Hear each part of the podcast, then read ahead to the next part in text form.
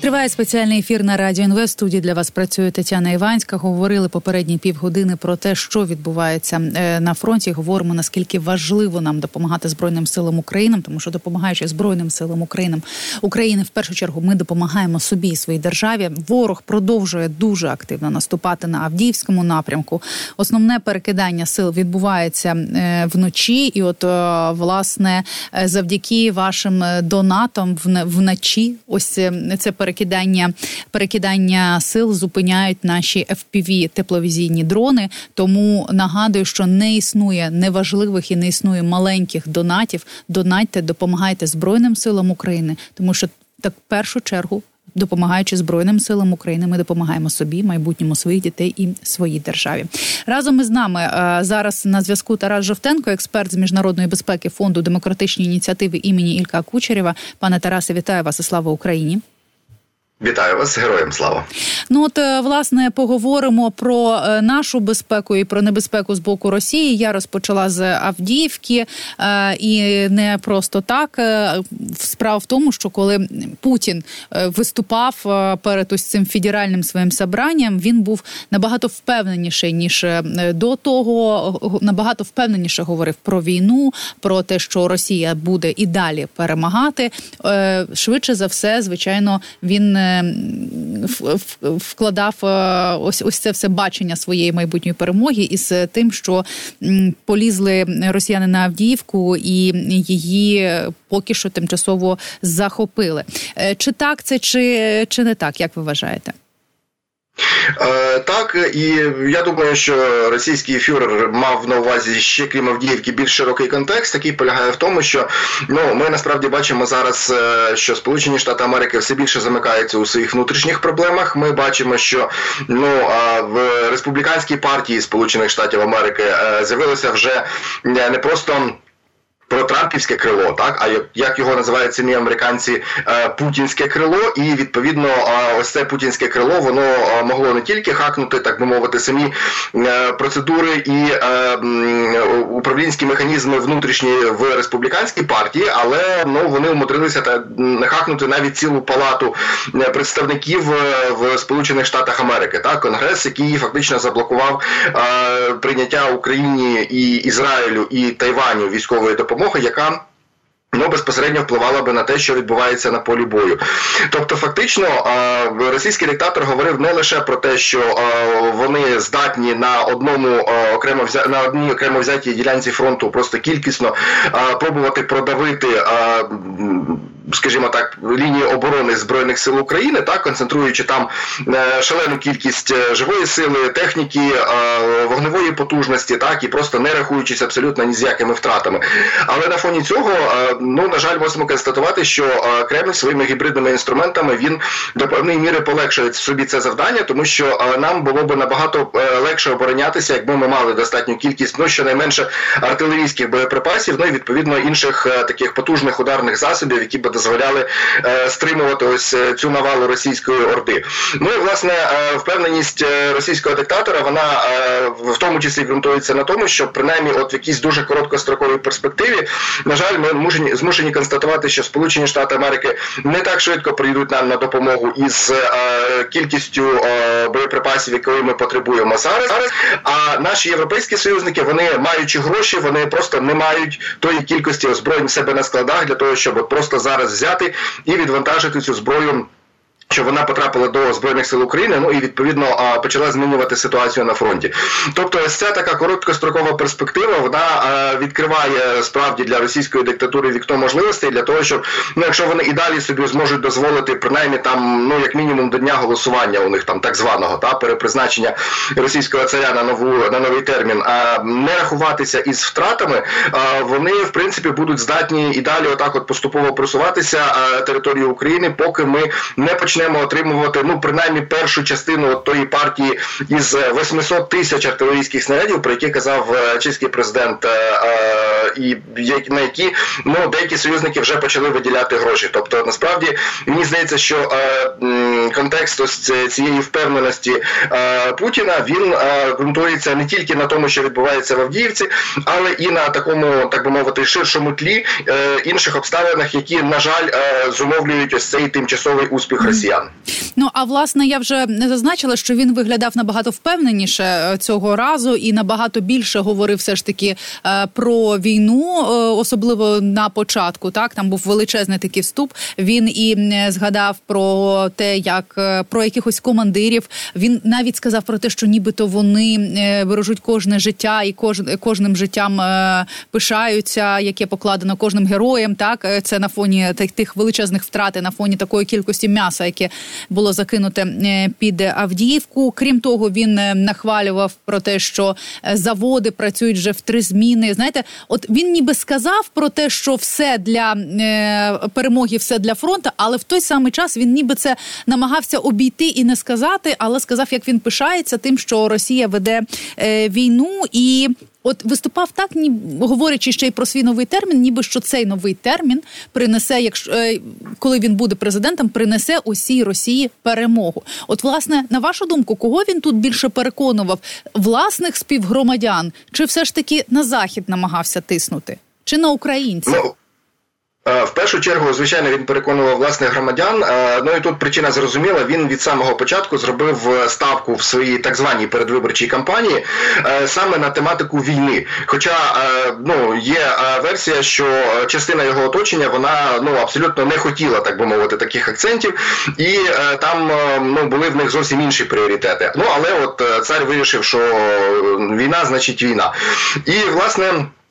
Е, довкола цього крутиться насправді все, що відбувається і в середині Російської Федерації останнім часом, так і те, що на жаль відбувається на фронті, тому що ну та сама ситуація під Авдіївкою, і те наскільки росіяни намагаються тиснути на всіх напрямках, де вони тільки можуть, причому абсолютно ігноруючи ту шалену кількість втрат, які вони при цьому несуть, е, це насправді свідчить про те, що ну російська військова машина вона е, перейшла в режим такого обслуговування внутріполітичних цілей Кремля і в першу чергу обслуговування самої по собі оцієї так званої передвиборчої кампанії е, російського президента Путіна, і ну все е, кинуто на те, всі ресурси кинуті на те, щоб створити е, принаймні ілюзію тої картинки в телевізорі, да, в російській системі пропаганди, яка би плюс-мінус відповідала тим словам, які чують з рота Путіна, та і його інших років, так би мовити, допоміжних. І власне те, що ну от якби в успіхи такі от локальні да, росіян під довкола Авдіївки, вони е, передували у цьому посланню Путіна, е, так званому, та е, фактично це ж була програмна, так би мовити, промова його. Це насправді теж додало йому впевненості, але він і його оточення, скоріше за все, чудово розуміють, що ну, скажімо так, тематика втрат російської армії, вона до певної міри є чутливою для російського населення. Це навіть при тому, що. Їхня пропаганда працює на всю, але тим не менше всі чудово усвідомлюють, що рано чи пізно а, треба буде повертатися до тої проблеми, яку от створить а, е, і продовжує створювати, так би мовити. Та от таке використання а, армії в політичних цілях. Е, ну, власне, ці втрати десь треба буде потім е, шукати чим і як компенсовувати. І ну рано чи пізно може постати питання або про нову хвилю мобілізації, або про ну якісь інші моменти, які російському населенню не дуже сподобаються. І власне, ну от ці всі ці переможні реляції про те, що російське командування всіх береже, але при цьому втрачає там по тисячі людей е, на добу, так але вони всі герої при цьому, та і ну всіх їх будуть пам'ятати. От і е, все це завершиться якоюсь такою міфічною ефемерною тотальною перемогою. Ну насправді це в першу чергу е, меседжі, які націлені на російське населення, і до певної міри на ту частину російських еліт, які ну до певної досить скептично ставляться, от саме до такого підходу, не тільки от в цій президентській президентській гонці, так звані. Ну але і в принципі всі чудово розуміють, що раз е, Путін будує свою е, кампанію президентську от на таких речах, то зрозуміло, що ну весь його наступний президентський термін він теж буде побудований довкола конфронтації з Заходом, довкола е, війни в Україні і так далі. І насправді є люди в його оточенні, яким це не дуже подобається, і їх теж треба переконувати так само, як і російське населення. Ну звідси власне ось такі пафосні і ура побідоносної тези в цій промові Путіна. А власне він справді не сказав нічого про мобілізацію, але тим не менше, 29 лютого він виступає перед ось цими зборами. А вже на наступний день він підписує щорічний указ про призов громадян Росії, які перебувають в запасі на військові збори в цьому році. І документ набрав чинності вчора, от 1 березня.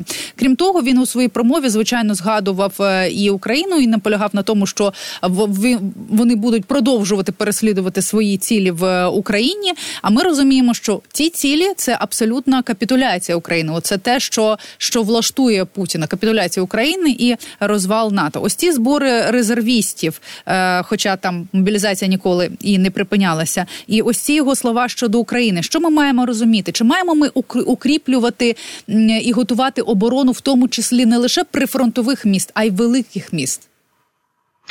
Ну насправді е, ви дуже правильно згадали про цей документ, який він підписав. Я е, ще трошки додам контексту. Насправді там частина цього документу засекречена, і е, засекречена частина вона якраз стосується кількісних показників. Тобто, фактично, ну ми бачимо, що Кремль насправді не просто усвідомлює, та що буде ця проблема, де треба буде знаходити та оце додаткове м'ясо, яким закривати ось ці втрати, і відповідно далі продовжувати та давити кількістю на полі бою. І з цим треба щось робити. І от поки що дуже обережно, принаймні до виборів, е, ця обережність буде спостерігатися і далі, але ну після виборів, в залежності від того, наскільки е, впевнено е, Кремль буде домальовувати собі ці результати, там цілком можливо, що ну ця тема мобілізації вона може стати трошки більш публічною.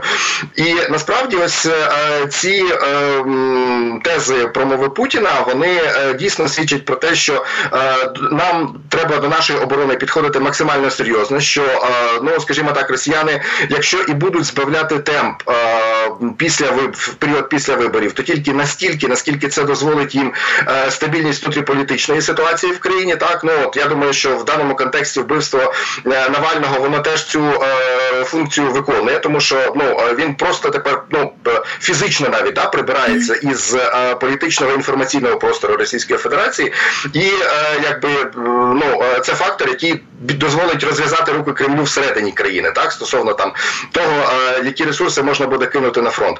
І зрештою, ми побачили, що е, насправді наші західні союзники в цьому контексті теж хочеться про цю реакцію їхню сказати. Вони е, теж дуже уважно слухали послання Путіна, і ну як мінімум поточні заяви президента Франції Еммануеля Макрона про можливість розгортання на території України натівських військ або військ західних країн, які входять в альянс, і те, що ну скажімо, вже п'ять країн, як мінімум, та вони приєдналися до Франції в цьому баченні, е, говорить про те, що наші західні партнери, розуміючи, що е, Путін готується грати вдовгу, принаймні ще наступних шість років, е, не очевидно не бажають продовжувати цю війну ще на шість років. Тому власне тут наші підходи і наші пріоритети з нашими західними союзниками мають максимально синхронізуватися. З одного боку, ми маємо максимально готуватися до оборони, з іншого боку, ми маємо використати цей момент для того, щоб е, ще більше так би мовити стимулювати наших союзників, дати нам ту зброю і в тій кількості, яка би дозволила не просто нам е, не програти, а Росії не виграти, так а е, фактично дати нам той ресурс, який би дозволив нам перемогти на полі бою, завдати Росії остаточної військової поразки. Ну і зрештою далі вже мати справу із політичними наслідками, якщо вони будуть всередині Росії. А власне, е, якщо ми говоримо про те, що нам захід е, повинен допомогти, щоб так само допомогти собі, так ми бачимо, що справді е, десь вже відкривається у європейців очі на те, що війна вона може бути неминучою з Росією. Путін теж напевно це розуміючи, згадує про те, наскільки небезпечна ядерна зброя, і каже про те, що вона знищить не лише там е, кілька країн, та а це кінець повністю цивілізації. Тим не менше в інституті вивчення війни каже каже, що це був е, ну відвертий відвертий блєв, і е, Путін наразі не готовий для до застосування ядерної зброї. Для чого взагалі це проговорюється? Якщо ну притомні люди мені здається розуміють, що якщо він використає, то всі використають і справді тут кінець е, тут переможців в цій війні не буде. Для чого він досі цим маніпулює? Ну насправді е, ми не повинні забувати, що для Путіна його оточення ця війна е, це не просто така е, повномасштабний повномасштабний збройний конфлікт і агресія проти сусідньої держави. Це в першу чергу гібридна війна і використання гібридного інструментарію і відповідно гібридних підходів, гібридних стратегій.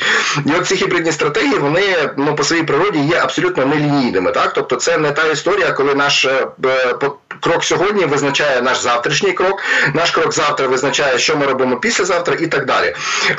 В оцій нелінійній гібридній стратегії ми діємо епізодично. Та? І це власне ця логіка Кремля. Е, в нас є конкретна ситуація на сьогодні, в даний конкретний момент, яку нам потрібно вирішити. І е, для вирішення цієї ситуації ми використовуємо абсолютно весь інструментарій, тобто ми його там от хронологічно ми його не розділяємо так на там певні етапи чи на певні фази ескалації. І якщо треба трясти ядерними мащами, ми це будемо робити сьогодні, завтра, післязавтра, навіть якщо ми це робили вчора. І е, нас цікавить в даному випадку досягнення конкретного результату саме зараз. Конкретний результат саме зараз, е, про який очевидно зараз йдеться в першу чергу путінським елітам, це те, що от на фоні ну, цього прокидання заходу, та щоб в першу чергу е, канцлер Німеччини Шольц ще двічі чи тричі подумав, перш ніж передавати Україні Тауруси. Е, це як мінімум, так але якщо брати от трошки ширше стратегічно дивитися на ці чергові російські ядерні погрози, то тут є два ключові моменти, які теж насправді дуже важливі. Е, перший момент це те, що е, фактично з е, голосуванням в парламенті Угорщини Швеція офіційно стає членом Північно-Атлантичного альянсу. І для Російської Федерації це означає, що Балтійське море повністю перетворюється на внутрішнє море НАТО. Навіть там, якщо географічно подивитися, да, де там в Росії є вихід тепер уже до Балтійського моря, і де там вихід країн-членів альянсу, то цілком можна зрозуміти, що ну е, шанси і е, можливості Росії погрожувати країнам Балтії, наприклад, вони тепер стали ну просто мінімальними. Тому що якщо раніше е, Балтійський флот Російської Федерації він справді в Балтійському морі становив певну загрозу, якщо порівнювати його з ресурсами НАТО, та в цьому регіоні, і він дійсно міг блокувати е, морські шляхи постачання військової допомоги країнам Балтії. То тепер е, ну фактично Балтійське море е, повністю переходить під контроль альянсу. Так і російський Балтійський флот там зробити нічого не може. Це створює додаткові загрози для російського Калінінграду. Конвенційно звичайним озброєнням Російська Федерація це перебити ніяк не може через те, що вони втрачають це конвенційне озброєння у війні з Україною. Їхній ВПК працює з недостатньою швидкістю для того того, щоб компенсувати, а тим більше наростити та, цей потенціал. Це залишає їм єдину опцію цього ядерного шантажу. І е, другий момент, який тут важливий в цьому ядерному шантажі, це те, що насправді Путін дійсно е, як один з варіантів розвитку подій розглядає е, збройну конфронтацію проти якоїсь країни-члена альянсу. Тут ми повинні розуміти, що ну при цьому Путін не не обов'язково е, діє от в такій е, звичній е, раціональній і притомній логіці, да, коли от він розуміє, що йому треба кілька років для того, щоб наростити там певна якісь е, певну кількість озброєнь, і от в лоб в лоб, як кажуть, зіткнутися з силами НАТО. Йому достатньо буде гібридної військової провокації на території будь-якої країни альянсу, куди він зможе дотягнутися. Причому ну йому там просто треба буде достатньо зайти туди, а е, випалити все, е, вбити всіх, кого можна, і або вийти, або навіть їх там можуть покласти цих росіян. Але після цього це створить прецедент, який дозволить Кремлю говорити: ну от що там допомогла вам п'ята стаття НАТО, да? Е, Вашингтонського договору а не працює ця система, давайте розбігаємося. Та? Тобто, фактично, в цьому другому сценарі, другому випадку ядерний шантаж він теж е, відіграє роль певного стримувача, та? що якби впродовж цієї гібридної операції, щоб Захід навіть не думав про використання ядерної зброї у відповідь, тому що от в Росії теж є оці от е, ядерні мощі. Угу. А от власне ми зараз говоримо про те, як Путін залякує е, і як намагається вплинути своїми лякалками на захід і на українців. А я б хотіла ще знаєте поговорити про те, чого сам Путін боїться, тому що е, знову ж таки, я коли дивилася ось це звернення до федерального собрання, там 12 хвилин було. Е, відео ось цих людей, які прийшли, якщо їх можна назвати людьми, які прийшли його слухати. І так само вчора, наприклад, відбулися похор, похо, поховання цього Навального. І між однією публікою і другою, знаєте, я все ж таки помітила, що спільне вони от ем, російською мовою потеряні. От що одні, що другі, що одні, які прийшли слухати фюрера, що одні, які прийшли е, ховати е, Навального. Але тим не менше, Путін все рівно е, про нього нічого не сказав. Він е, е, намагається уникати взагалі цього ім'я, і певний страх таки напевно в цьому присутній. Чи боїться чогось Путін, який так намагається залякати весь світ? Ну от насправді Путін найбільше боїться, як кажуть, ворога зсередини. Так і саме тому, якщо от е, подивитися на те, е, скільки часу там це він ж там трошки більше двох годин наговорив, е, та чим ну ледь не побив рекорд, здається, Брежнєва в свій час. Він насправді, хоч в нього тематика війни домінувала, так там він говорив там про героїв, про целі там і про от, всю всю цю пропагандистську мішуру, але тим не менше, більшу половину часу він витратив на те, щоб говорити там про те, як буде все е, рости, цвісти і пахнути при е, при ньому далі. Да? Як буде розвиватися економіка, як буде там е, е соціальне забезпечення рости, як він буде турбуватися про е, далі про там різні верстви населення, про зміну еліт він теж там говорив, ну і так далі. Да? То для того, щоб задобрити усіх цих е, виживших, так би мовити, да? після е, цієї війни, які очевидно будуть повертатися на Росію, і очевидно, ну, будуть мати певні претензії до того, що відбувається всередині країни, наскільки наскільки це не корелюється із е, ну, цією державною пропагандою. Тобто для того, щоб задобрити цю публіку, очевидно, що її треба підтягнути ближче до корита. Та? І якби про це теж Путін майже відкрито говорив, що ну не вздумайте, так би мовити, проти мене повстати. Ну бо я вам взамін буду гарантувати доступ до ресурсу. От. А якщо ні, то закінчите як е, Навальний або закінчите як Пригожин. Тому, власне, е, ну навіть якщо так між рядків читати е, тематику того, про що говорив російський фюрер в своєму посланні, то знову ж таки приглядається абсолютно очевидна картина. Найбільше він боїться заколоту всередині, найбільше він боїться е, будь-якої е, загрози або навіть будь-якого ризику, та будь-якого натяку на загрозу, того що хтось е, в його оточенні або хтось в російському суспільстві зможе, ну так би мовити, е, більш ефективно вказувати на недоліки російської влади, ефективніше ніж е, російська офіційна пропаганда ці недоліки намагається зглажувати. Ну і саме звідси, от якби всі оці такі е, медові аргументи про те, як гарно заживеться на Росії після того, як 15-17 е, березня російське населення ще раз собі перепризначить Путіна е, на царювання. Так, власне, і і про дітей е, згадував про те, е, про те, як треба піднімати демограф, е, демографію, про те, скільки скільки різних національностей і, і людей з різним віросповіданням живе в Росії. Так, намагався був бути добрим для всіх. І в мене ще одне питання до того ось звернення про російські депутати сепаратистського молдовського регіону Придністров'я звернулися там до Росії, мовляв, допоможіть нам. Але Путін про це взагалі не згадав. Тобто він згадав про ядерну зброю, він згадав е, про е, все те, що говорив е, захід, що надає захід. Він багато що згадав і багато чим лякав захід, але про Придністров'я чомусь взагалі не згадав. Чи має це нас е, насторожувати? Ну насправді це з одного боку е, досить чутлива тема для Кремля, тому що е, по великому рахунку е, в Придністров'ї Кремль мріяв повторити те, що він хотів зробити в Україні, так з окупованим Донбасом, так і так само те, що він намагався зробити з Грузією з Південної Осетії.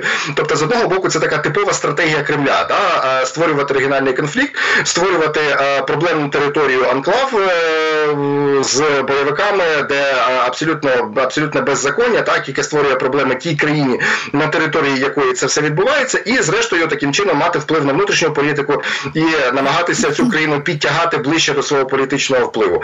Очевидно, що з Придністров'ям в е, Кремлі ситуація, як кажуть, і, і хочеться, і колиться, тому що е, ну всі передумови там є, але інструментів у Кремля для того, щоб реалізувати цей сценарій, немає, тому що російського військового контингенту в Придністров'ї ну практично не існує, так а е, ну в тих об'ємах, в яких це би дозволило росіянам е, попробувати цей сценарій, так би мовити, провернути. І е, шансів на те, що російських військових в Придністров'я може стати більше, їх теж немає, тому що це е, ну в росіян туди немає виходу, і це повертає Кремль до ще одної стратегічної невдачі. От в на перших етапах повномасштабної війни проти України, це те, що вони не змогли окупувати український південь і не змогли пробити коридор аж до Придністров'я. Тоді так. це би дозволило їм ну говорити про е, свої успіхи в цьому контексті контексті.